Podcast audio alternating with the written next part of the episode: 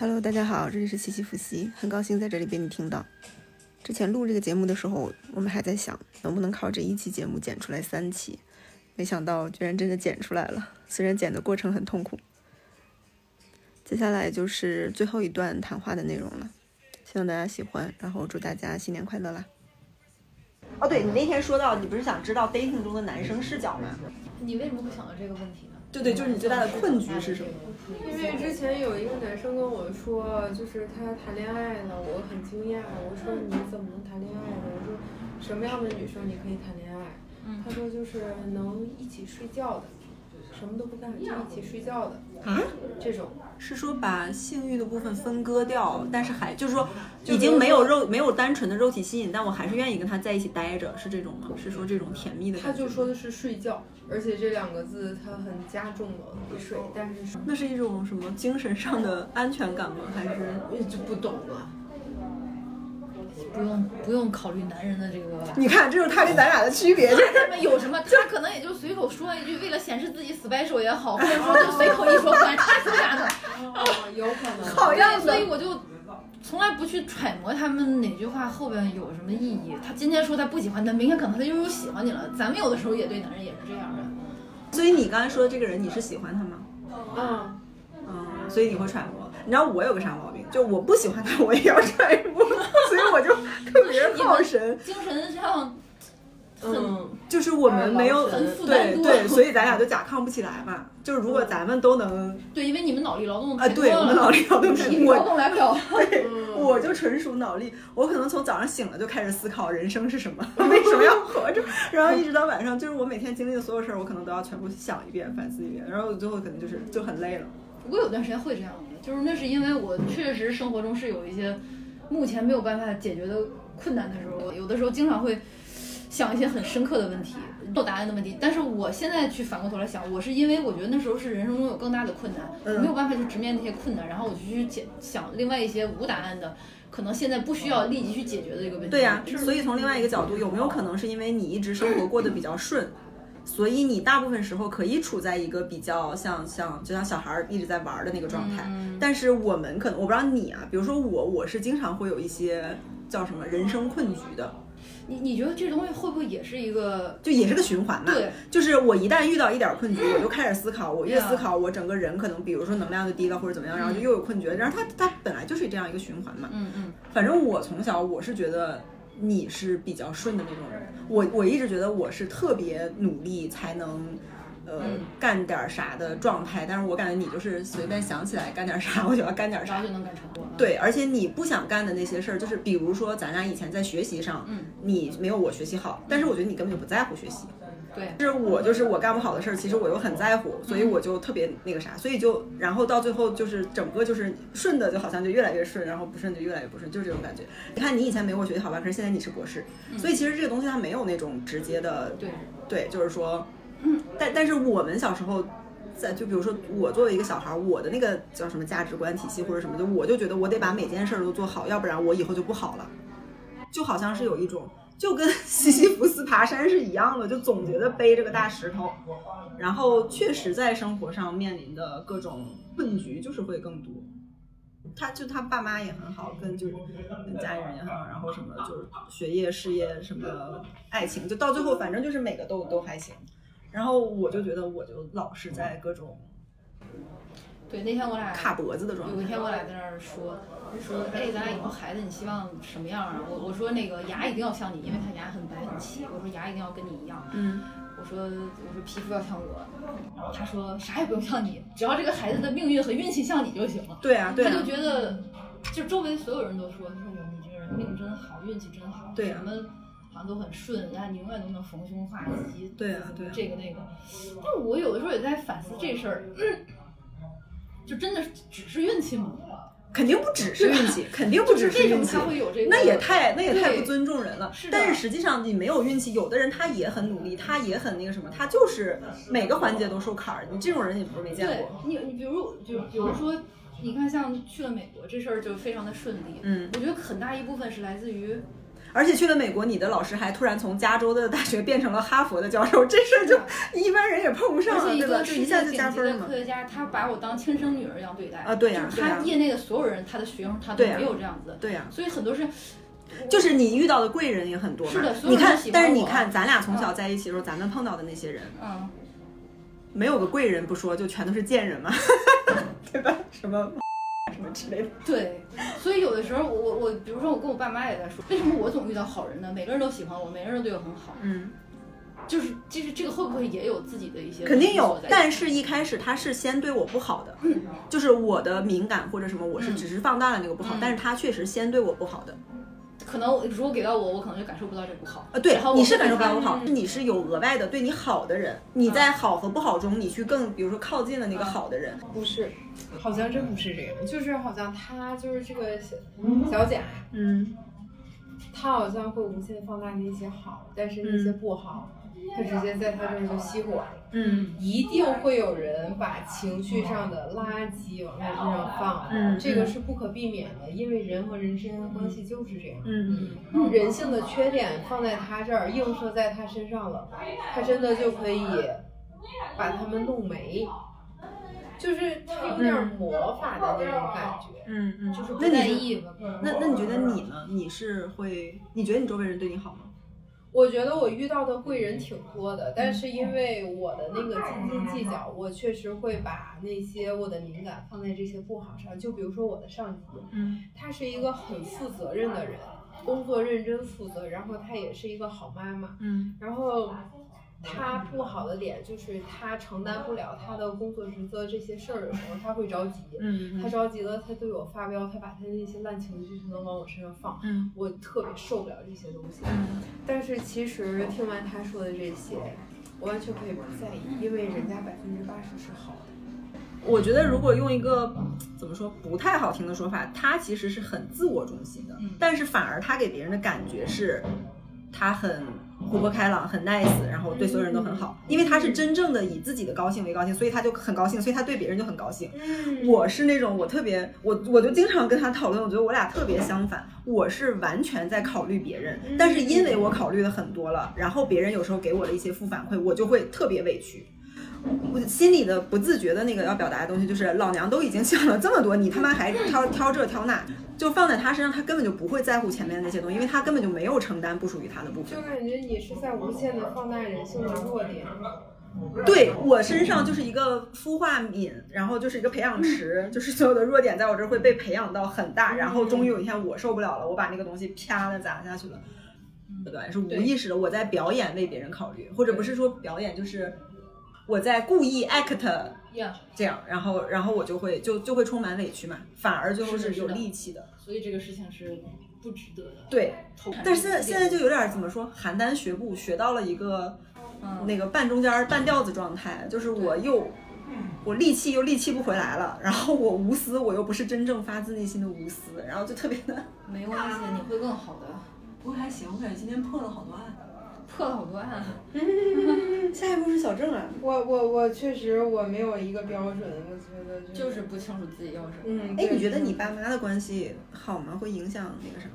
会影响你的那个？会吧？就是我一岁的时候，还没有任何记忆的时候，我我爸妈就离婚了，然后我爸很快就再婚了。我现在妈妈是我的后妈，你跟他亲吗？呃，曾经特别不亲，然后他小时候打我，我甚至我甚至觉得打你？对，就是我当时学学习就什么的，然后他急了，我妈就是我后妈，她急了，他就拧住我脖子这儿，然后好像还打我脑袋什么的。我当时就觉得我好他妈恐怖啊！就然后当时那个瞬间我记得特别深刻，导致嗯，我就觉得没有人爱我。那你爸呢？他是我爸他他跟我现在的妈是姐弟恋。我哦，我妈吓吓我一跳。姐弟恋，我妈比他大两岁。嗯然后我爸其实是一个挺爱玩的一个人，嗯然后但是他跟我妈结婚以后，可能就好多时候我妈能管着他，嗯，他也觉得挺，就是很享受那个不用干啥的那个状态。呃，也不是，他我爸可能也有点受虐倾向，就是管着他痛并快乐着、哦啊，就是可能有点这个。啊，谢谢。那你现在比如说想起家，你会想很想回什么的吗？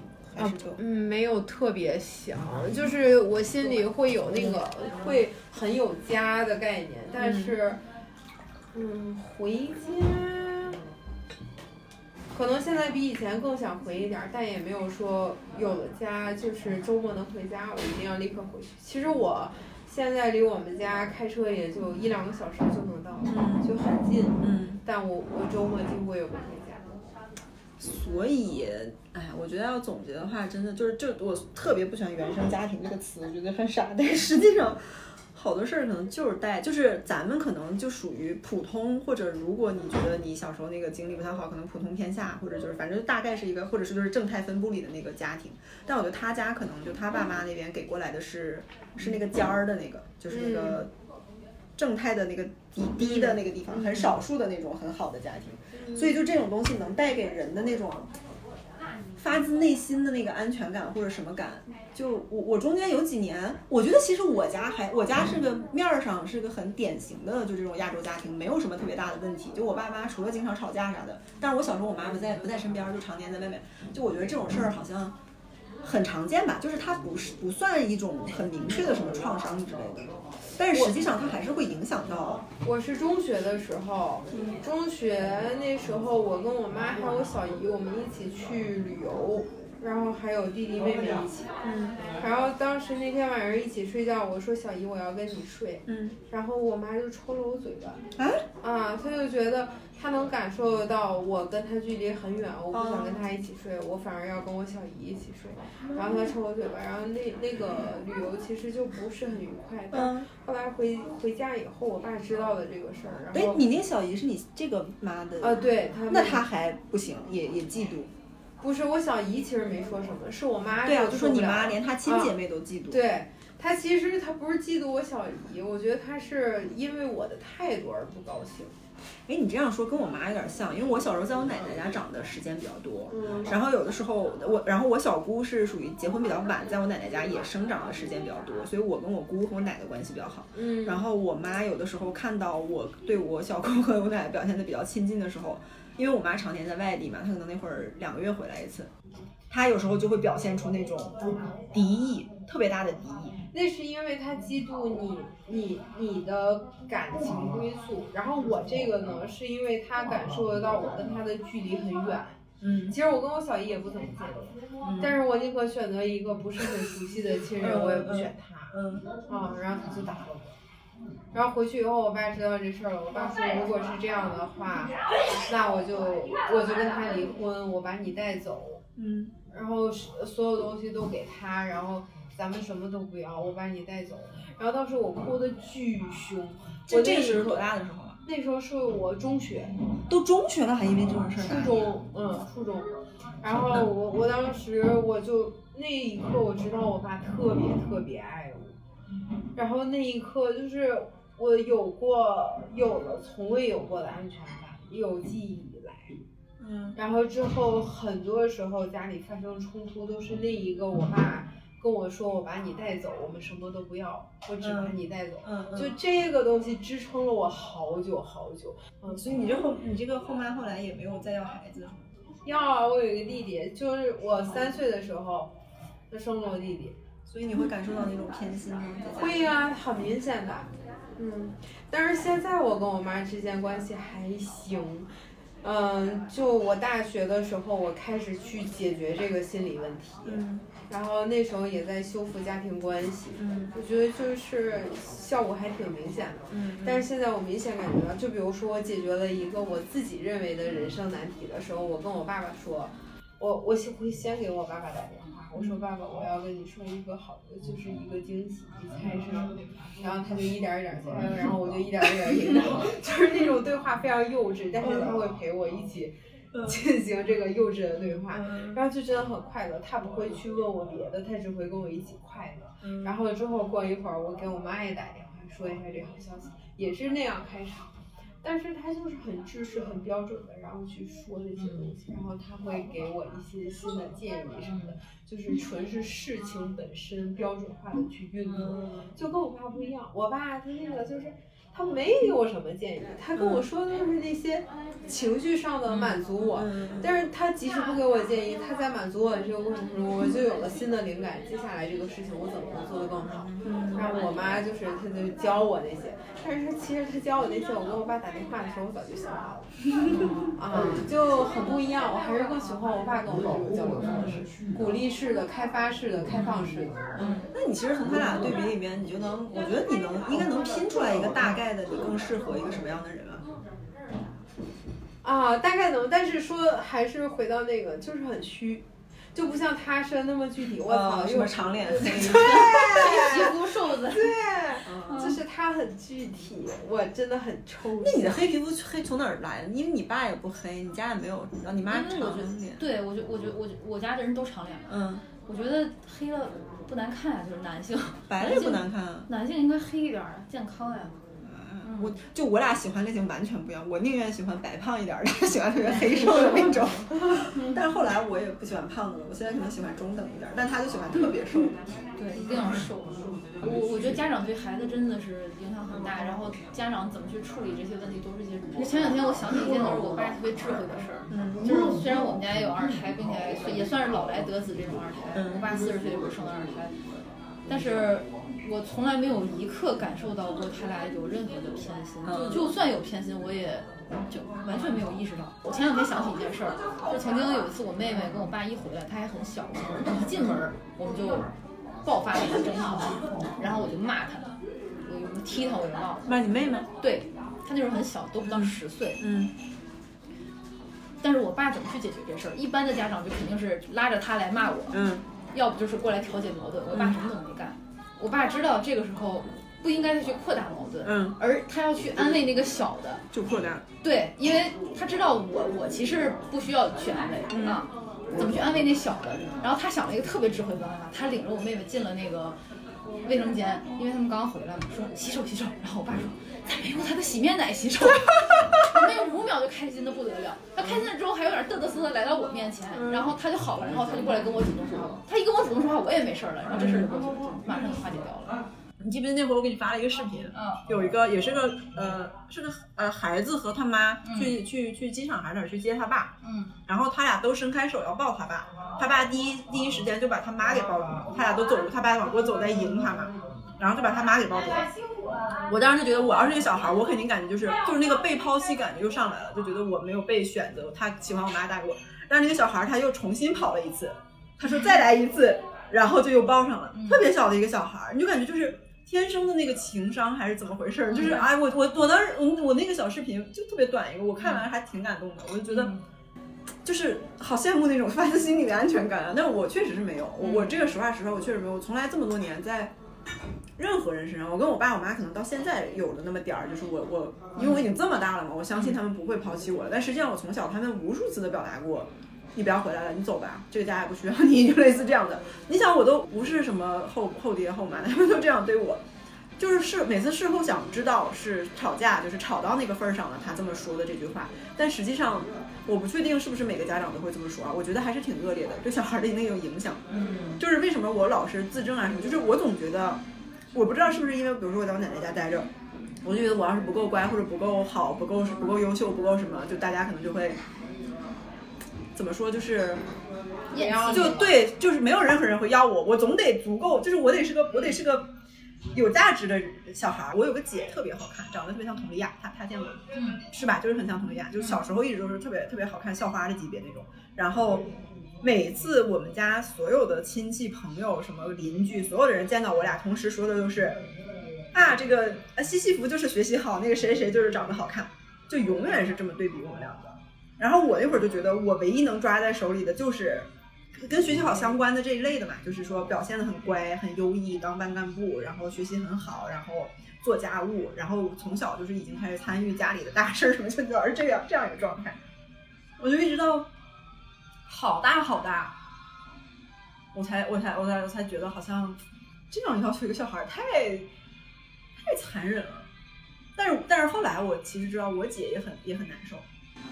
他就觉得他除了漂亮，他除了夸漂亮一无是处，因为别人夸所有的点就是就是他除他真的除了漂亮，剩下就他除了漂亮瘦就是比我那个啥，就这些外形方面，剩下他什么学习啊，在学校的表现，在家里的表现，甚至他家庭他家里的状况也特别特别的不好，就有很多不好的事儿发生，所以他整个人生什么的就是更不顺，更那个啥。就你你讲到你爸这个就没有去特别关注谁的这个点，然后想到就其实就没有这种同辈竞争的环境，我觉得会。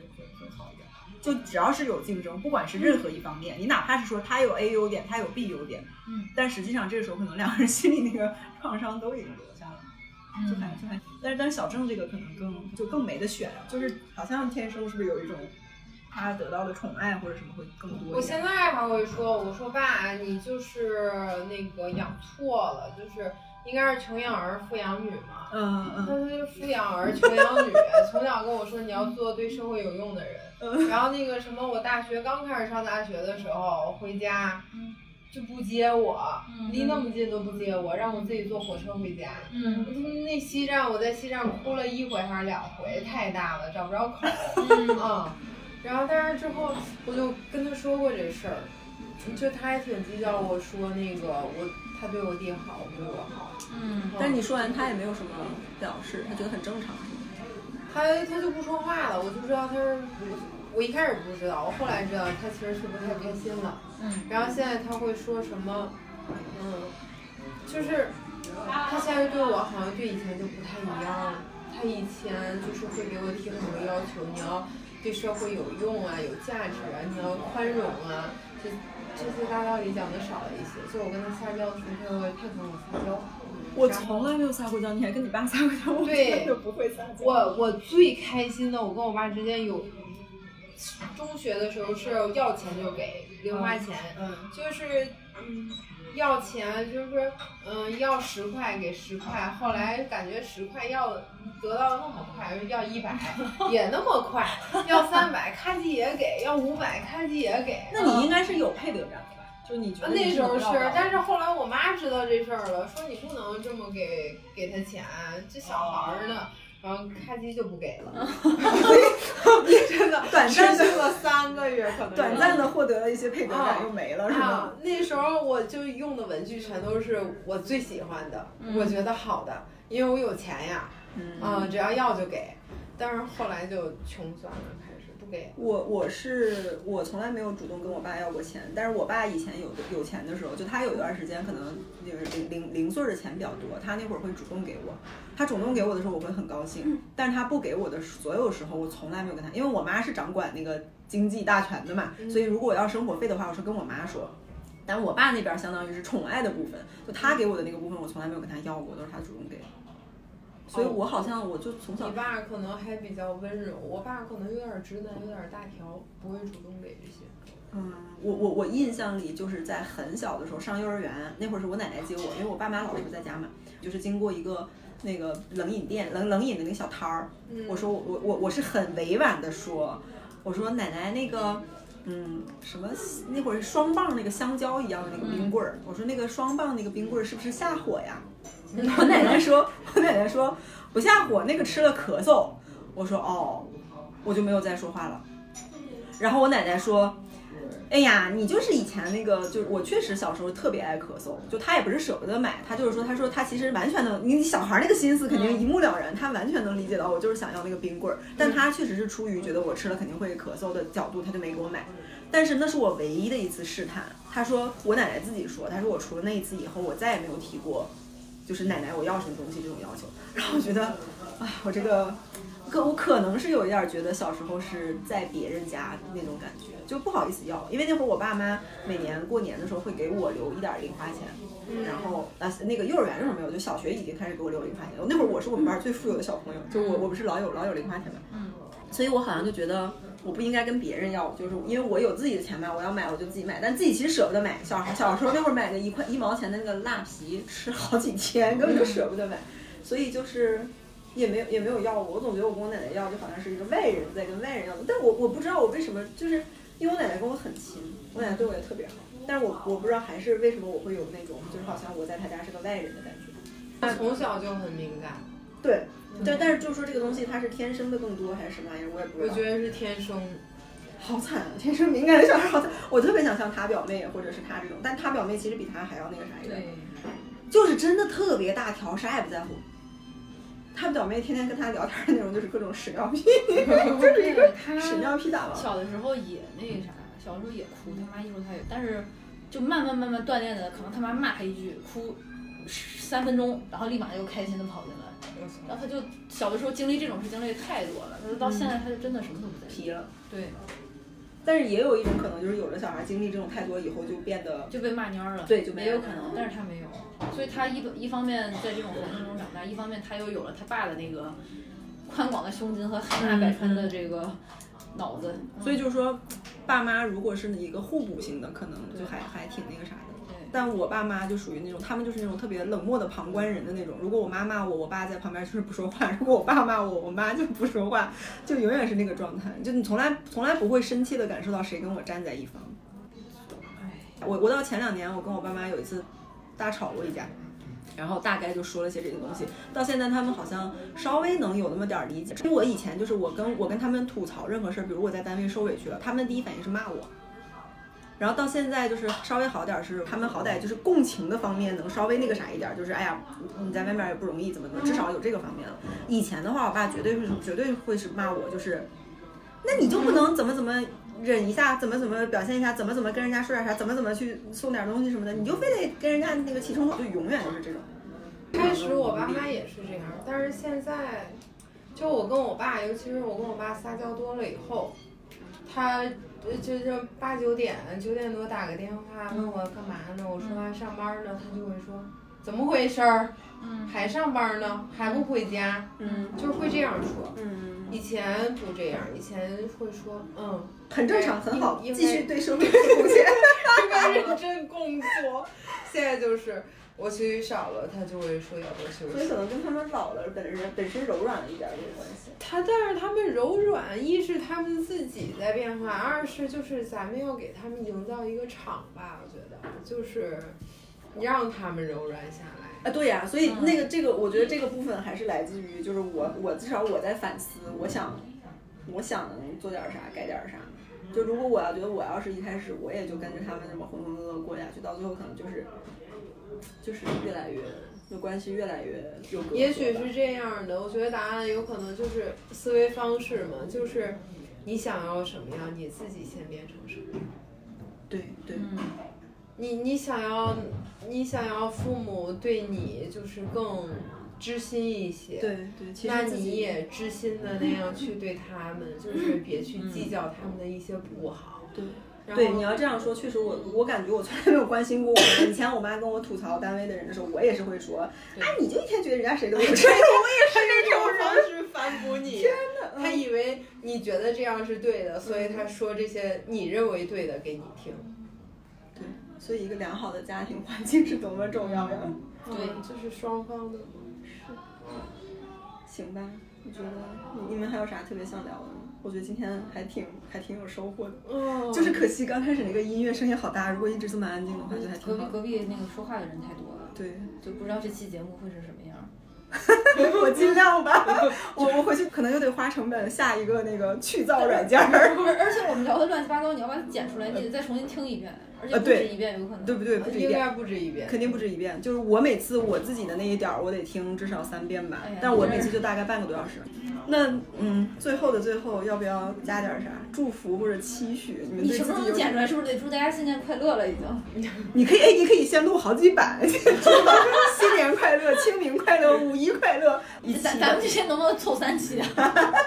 其实可以，对，可以试试。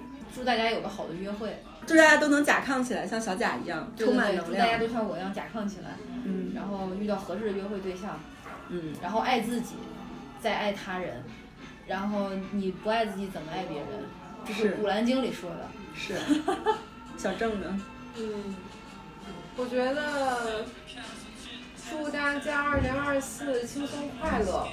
然后还有就是，如果遇到了什么开心的约会印象。